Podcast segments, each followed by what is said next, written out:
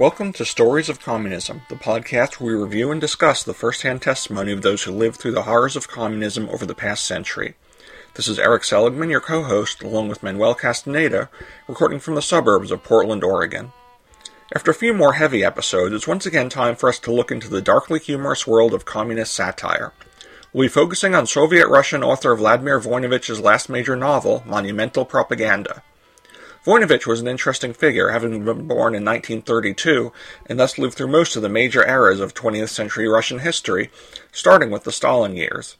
He started writing humorous novels during the Khrushchev thaw of the 1960s, but once Brezhnev gained power and started a return to more traditional communism, his books could no longer be published in his country. He successfully continued writing secret samizdat novels and having them published in the West, this led to harassment by authorities and eventual exile in 1980. After the fall of the Soviet Union, he returned home in 1990 and continued writing. Monumental Propaganda focuses on a life that occurs over roughly the same time period as Voinovich's own, but the central character is quite different from the author. Aglaya Stepanova Revkina is a local communist official in the small city of Dolgov who assisted in the mass arrest of the kulaks, or successful farmers, and then fought in World War II. The book begins in the late 1940s in the aftermath of the war.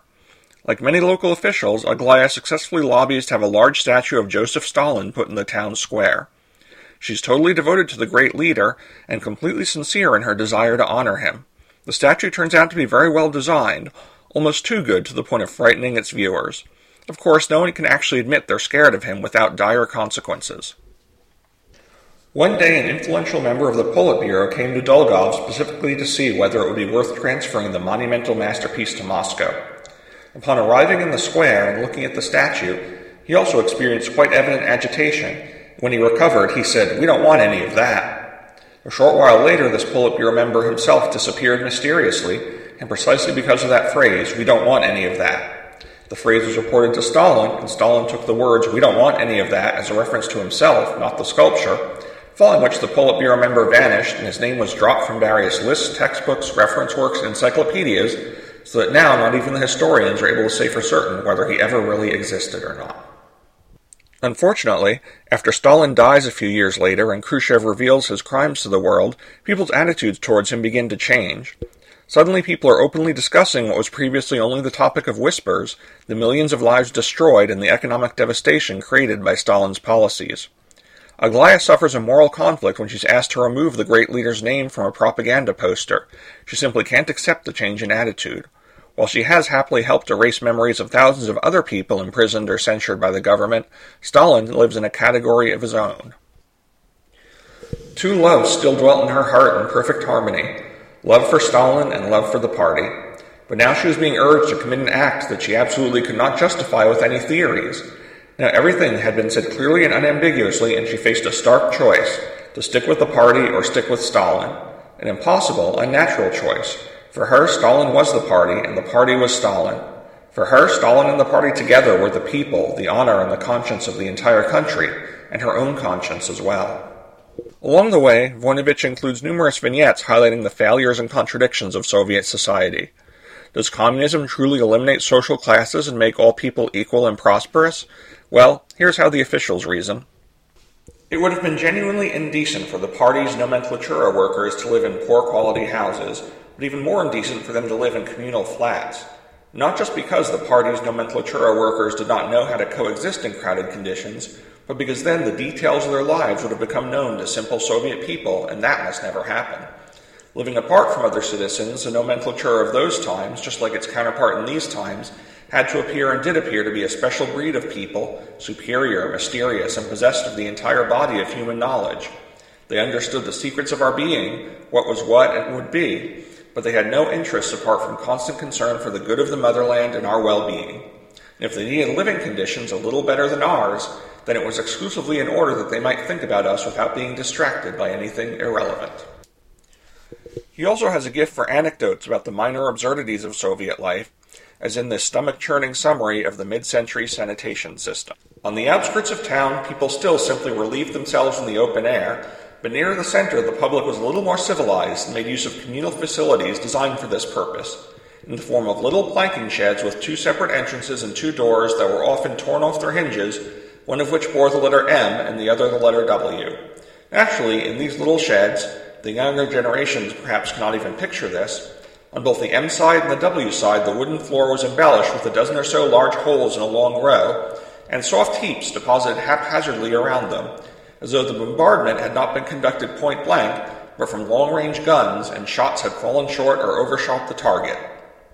Alexei Nikolaevich Makarov, also known as the Admiral, used to say that if it was up to him to decide what monument to erect to our Soviet era, he would not have commemorated Stalin or Lenin or anyone else, but the unknown Soviet man squatting like an eagle on the peak of a tall mountain, Mount Communism, deposited by himself. These issues, of course, mean nothing to Aglaya. She never wavers in her faith in Stalin and is horrified when the local party committee votes to remove the statue from the town square to be disposed of or melted down. Metal? Aglaya cried indignantly. You call this metal? It's a monument to Comrade Stalin. We all erected it together, all the people. We put it up when the folks had no bread to eat and nothing to feed their children with. We denied ourselves everything to put it up here, and you're dragging it through the mud like some lump of pig iron. You ought to be ashamed of yourself. Rather than let the great statue of Stalin be destroyed, she insists on having it moved to her own living room.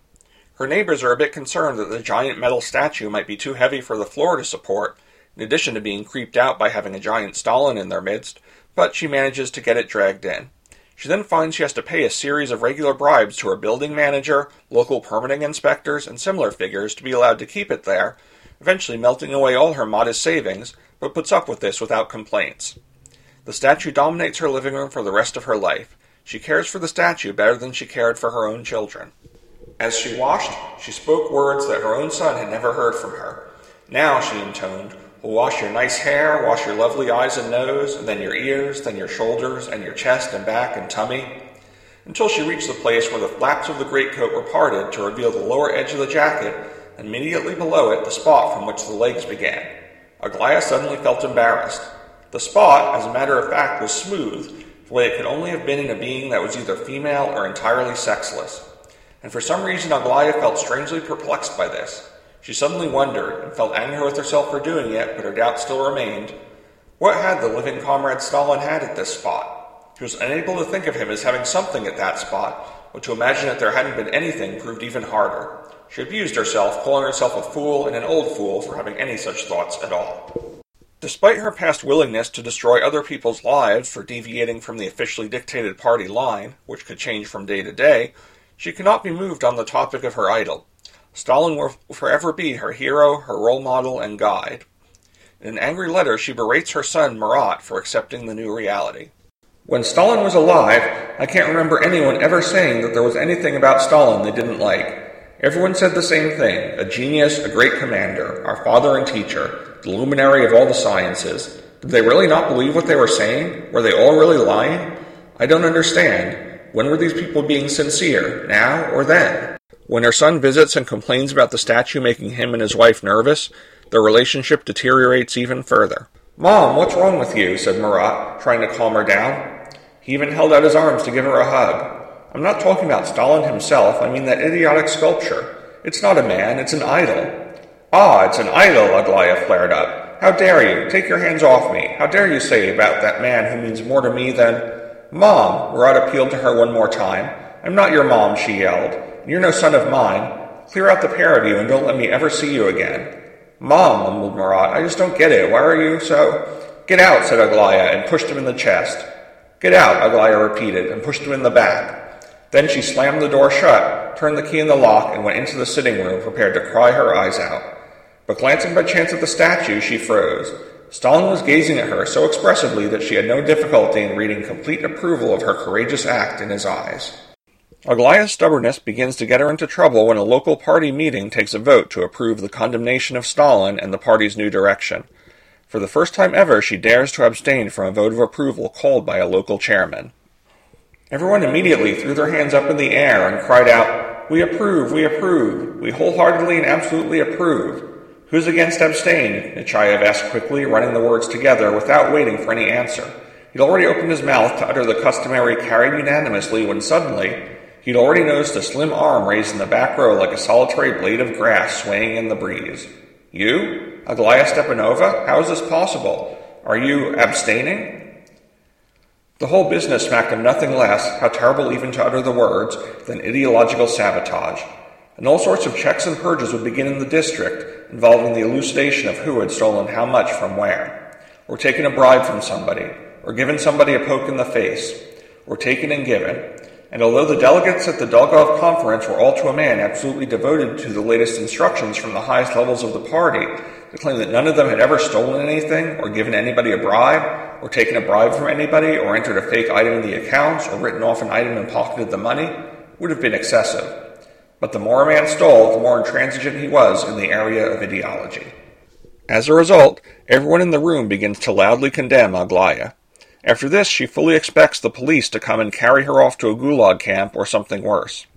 Despite having maintained for years that anyone sentenced to these harsh punishments under Stalin must have clearly deserved them for endangering the glorious future being implemented by the leadership, in her own case she suddenly sees a flaw in the system. But as a further irony, due to the post Stalin thaw, things are no longer quite that bad. While she loses her position and party membership, she's not arrested. Yet there are still numerous consequences in her personal life, while in bed with her, her boyfriend suddenly realizes that he may be committing an ideological error and suddenly has to loudly announce that he condemns her political position before leaving. The novel continues to walk us through several further eras of Soviet and Russian history, all with the great statue of Stalin staring down at Aglaya in her living room. Out of favor during the post Stalin period of reform, she suddenly finds herself again with friends and allies when Brezhnev takes over and attempts to restore more traditional communism. The party even sends her on a luxurious vacation. Then her fortunes are again reversed in the 1980s as the Gorbachev reforms take hold. After communism falls, she finds herself courted by the new, supposedly democratic Communist Party as it gains popularity in local elections. They find new ways to rationalize their excuses of past crimes. You know, as a historian, I take an unbiased view of the figure of Stalin. Under Stalin's leadership, great mistakes were made, Mistakes, well, anybody can make mistakes, but viewed against the course of the historical process, they naturally don't appear so significant. Especially, well, you know, they say Stalin killed so many millions, but we're realists. We realize that if he hadn't, sooner or later, those millions would have died anyway. In the end, Aglaya and her statue died together in an explosion caused by the wars between post Soviet gangsters. And now we reach the part of the podcast where I have a conversation with my co host Manuel about today's topic. Manuel, what did you think? I always been amazing to me to um, see how easily, even when facts are right in front of you, but you are so ide- ideologically driven, you start justifying everything. I mean, just the most unbelievable things are justified. And this is basically another story that illustrates that era, but it hasn't really changed a whole lot. I mean, there's uh, we see it as a a something unique now here, but but it isn't. It's it's really uh, that seems like that mentality is still roaming around, if uh, even after years and years of failures that we have seen around the world. Yeah, yeah. I thought what I thought was really interesting about this was, you know, you think about this cult of personality, and people say that the whole Stalin thing was a, somehow a unique mistake among communists, and now that Stalin's long gone, we don't have to worry about what he did.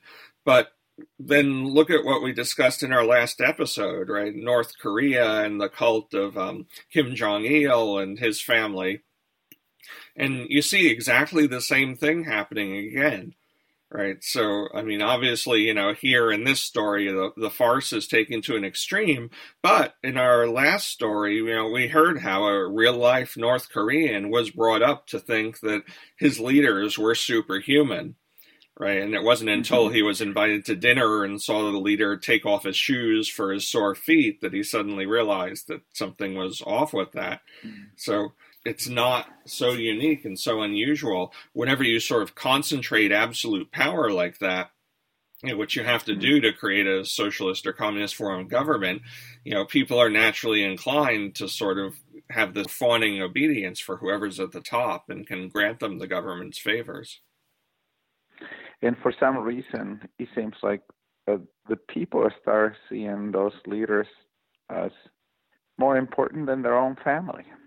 Yeah, yeah, it's kind of scary. I mean, when you see it, when essentially everything you have in life is given to you, you know, somehow by those leaders, I mean, you can see how that level of worship could rise. But what I also found really interesting about this was the discussion about, you know, why the various uh, other communists, you know, Aglaya's colleagues on the committee were loyal. Because you notice that they didn't all share her level of absolute devotion to the leader. So there were some people who, at some level, were thinking for themselves, but yet they'd gotten so used to sort of extorting favors from those leaders and using their bureaucratic positions for like major and minor you know, bribes and embezzlement that they realized that even allowing the, the slight possibility of any sort of change would put all of their uh, all of their uh, comfort and the details of their daily lives in danger. Yeah, they you you do seem to get uh, two groups of people: those that are really true true believers, and then other ones that are actually more in charge. They're kind of skeptical, but they they they're there to get something for them, and they're the ones that are typically uh, kind of the middlemen getting the benefits, like the story says. But then uh, uh, their job is to convince the the other ones that the the ones that are the true believers to stay on board. Yeah, yeah, and, and, these middlemen, because they sort of gain their entire livelihood from leveraging the flaws of the current system, they'll really tenaciously fight to keep that system in place because they, they realize that they're not actually providing any value, and that if if there were reforms or changes, you know, then their their entire personal fortunes would be at risk, and they, they might end up out in the streets you know the combination of those kind of people protecting their own vested interests and the the sort of true believers following them is a, a really dangerous combination.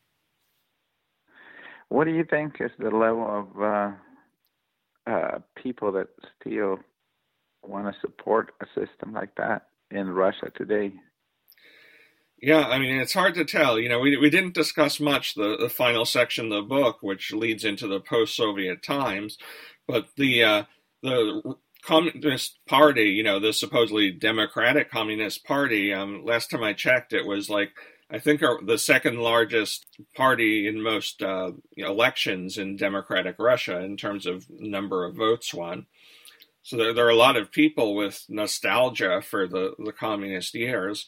And I think, you know, to a large extent, people who had gone along with the system and accepted what it gave them, there was a level of comfort in that, right? They had some some guaranteed amount of fortune, very little in a lot of cases, but there was still something that would be guaranteed for them by the government, and there's some comfort people like to take in that, despite their meager uh, standard of living under it.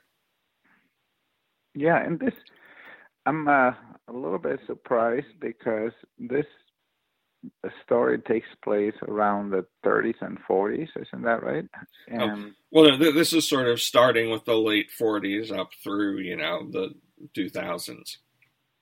Yeah, okay, in, in the 40s, but it's it's right on, during the, I imagine during the time when they, they, they see all the commotion going on around the world, and maybe maybe they thought that was a way to protect themselves. I I don't understand why they would uh, they would go along with such things, uh, uh, and and so many people would decide that it that's a better system for them after seeing what's going on around them, or maybe they don't even know what's going on.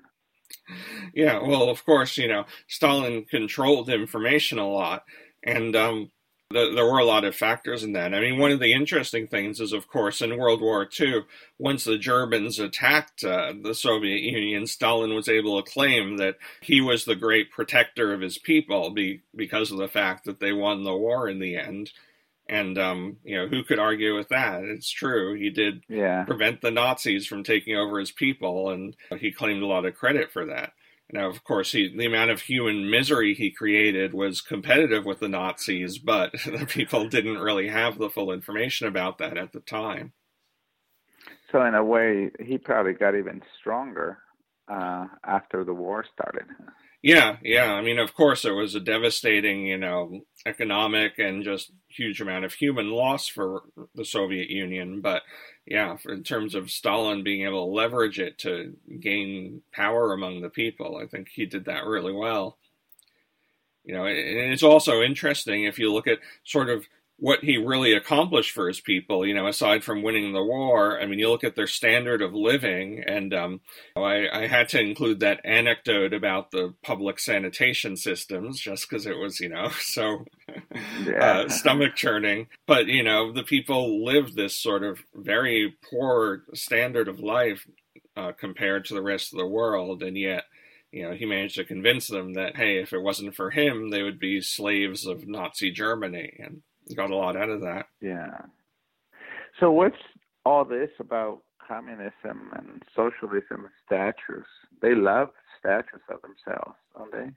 Yeah, yeah, and I think part of it is again when you're the government has absolute power, you want to flatter the people in government as much as you can and make them happy, right? I mean, everything you have depends yeah. on how happy those government officials are with you right? And you noticed in one of the quotes, I think uh, Aglaya mentioned how people sacrificed, you know, when they were starving, they needed bread, but they sacrificed at that time to build a Stalin statue. And, you know, it seems crazy. But, you know, that's how things work under that kind of system. Yeah. I mean, it's, uh, I never thought about that, but you're absolutely right. If somebody has absolute power, you want to make sure that that you ingrace yourself in them. Right, somehow. exactly. Whether you starve to death tomorrow might depend on the size of the you know statue of the local official in your town square. wow. Well, I don't know what to think about all this, but it seems to me like this is probably ingrained in the human DNA or something to suddenly fall for for this kind of I guess I you can call them leaders, but this this uh, messiahs that come along and then tell them that they need to believe in them. Yeah, yeah, it's interesting you use the word messiah because I think this does turn into kind of a pseudo religion, right? Because remember that under communism yeah. they told people to move away from religion, right? It was not approved by the state. And so, you know, people have this sort of natural need to have faith in some higher power that's going to provide for them and turns into mm-hmm. the the leaders of the country in a system like that when you're not allowed to have traditional religions. Wow. Well, thank you, Eric. This was a very uh, interesting story again. It's it's really almost a mirror of the uh, last story we discussed from North Korea. Um, those leaders also kind of become their their the people's gods in a way, you know, that they uh, worship to. The same thing happens here in this story, where people become look at this uh, leaders they have as as greater than human. Yeah, yeah, and again, you know, people might have thought the story we told today was kind of a ridiculous exaggeration, except for when you hold it up next to the story we told last time, which you know was talking about in real life how a communist leader really is sort of worshipped as a god. As always, We've only been able to touch on a few highlights of the story. You really need to read the book to get a full sense of the colorful and whimsical cast of Soviet neighbors who passed through the decades along with Aglaya. We hear about party and military officials, loyalists and dissidents, and ordinary neighbors and drunks, each of whom copes in their own way with the various changes to Soviet communism after Stalin. If you enjoyed this podcast, be sure to check out Vladimir Voinovich's monumental propaganda, as well as his other novels for yourself. By the way, if you're enjoying the podcast, we could always use some more good ratings or reviews on Apple Podcasts or your favorite uh, podcatcher's review system. Thanks a lot. And this has been your story of communism for today.